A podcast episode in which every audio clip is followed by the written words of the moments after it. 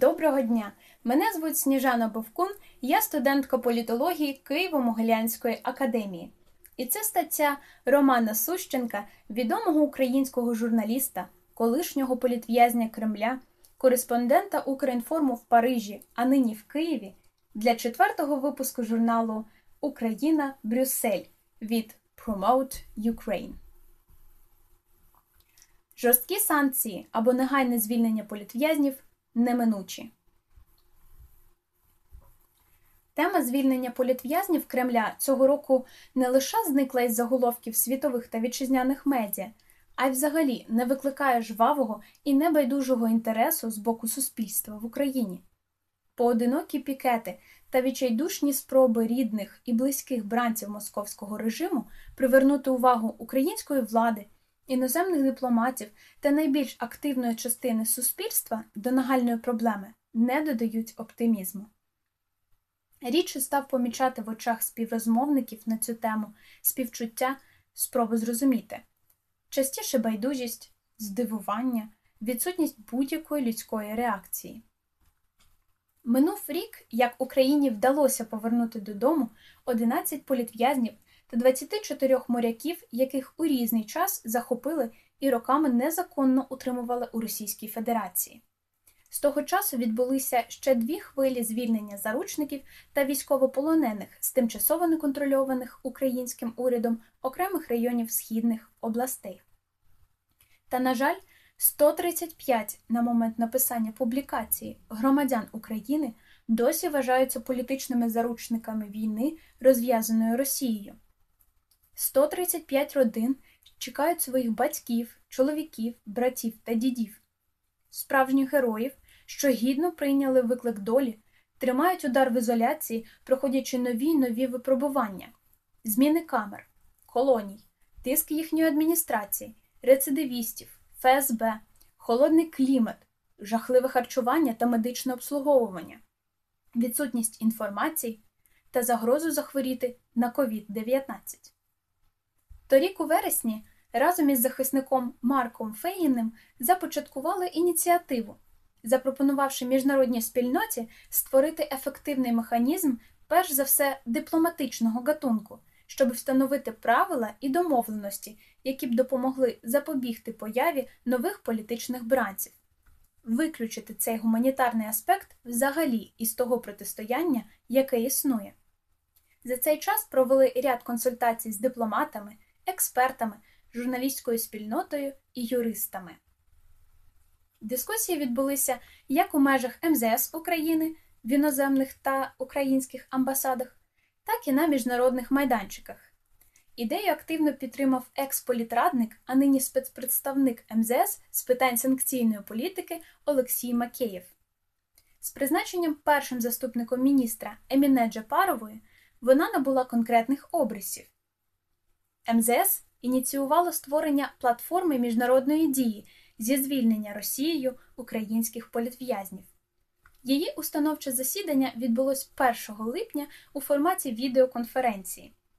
До нього долучилися представники Міністерства з питань реінтеграції тимчасово окупованих територій, Офісу президента, постійного представництва президента України в АР Крим, уповноваженого ВР справ людини, меджлісу кримсько-татарського народу, неурядові громадські правозахисні організації, а також родичі незаконно утримуваних осіб. Свою згоду на участь у роботі платформи дав глава Кримської єпархії ПЦУ, митрополіт Клімент та інші релігійні громадські діячі. Міжнародна платформа має серйозні шанси стати додатковим інструментом тиску на РФ. Метою її дії є саме захист та звільнення громадян України, бранців Кремля. Серед завдань ініційованого МЗС формату є координація міжнародної адвокаційної діяльності усіх причетних акторів, органів державної влади, громадянського суспільства та родичів політв'язнів для посилення міжнародного тиску з метою звільнення незаконно утримуваних Росією осіб та захисту їхніх прав в ув'язненні.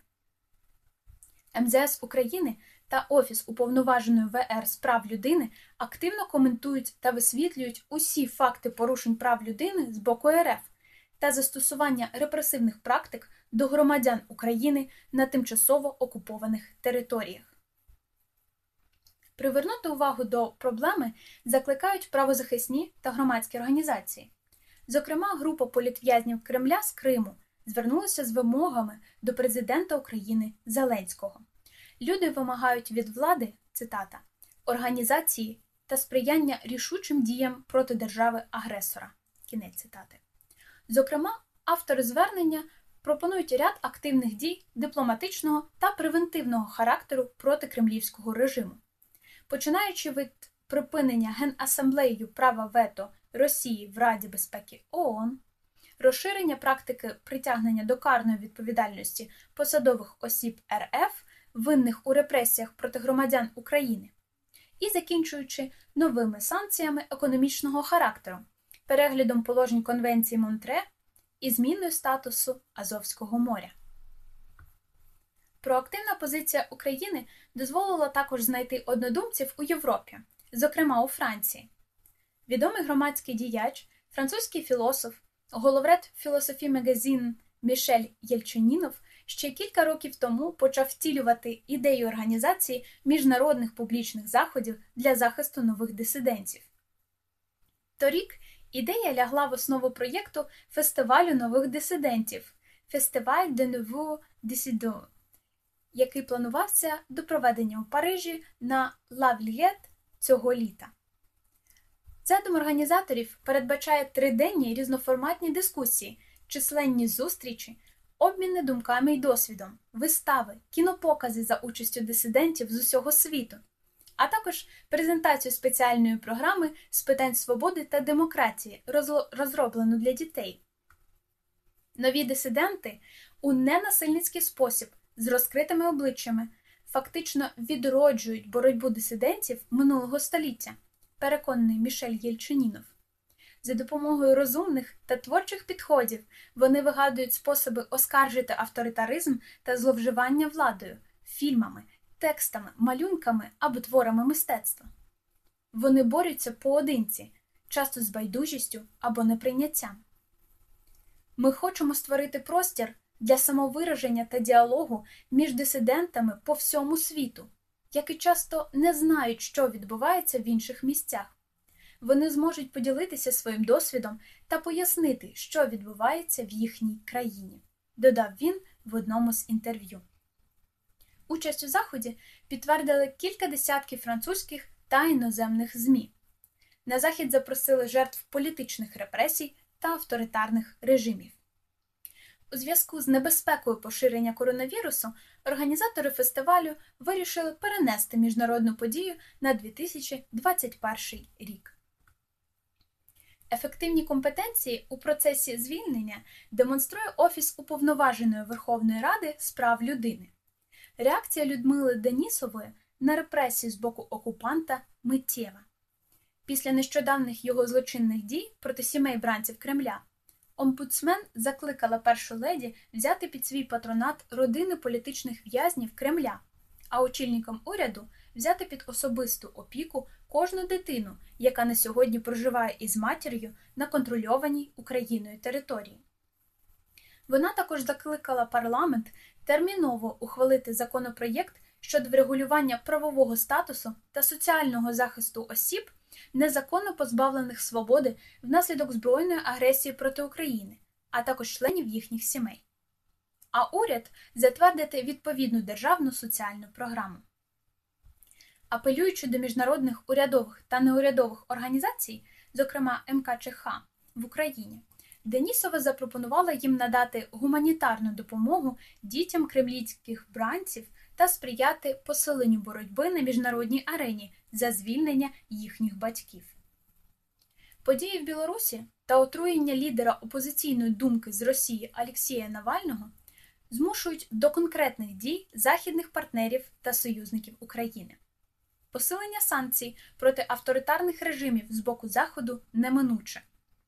Жорстка і принципова вимога щодо негайного і безумовного звільнення усіх бранців совісті та заручників шестирічної війни, розв'язаної Росією, має продемонструвати політичну волю та консолідовану позицію цивілізації, що відстоює демократичний і сталий розвиток людства. З вами була Сніжана Бовкун зі статтею Романа Сущенка для Promote Ukraine. Більше інформації можна дізнатись на сайті www.promoteukraine.org. До нових зустрічей!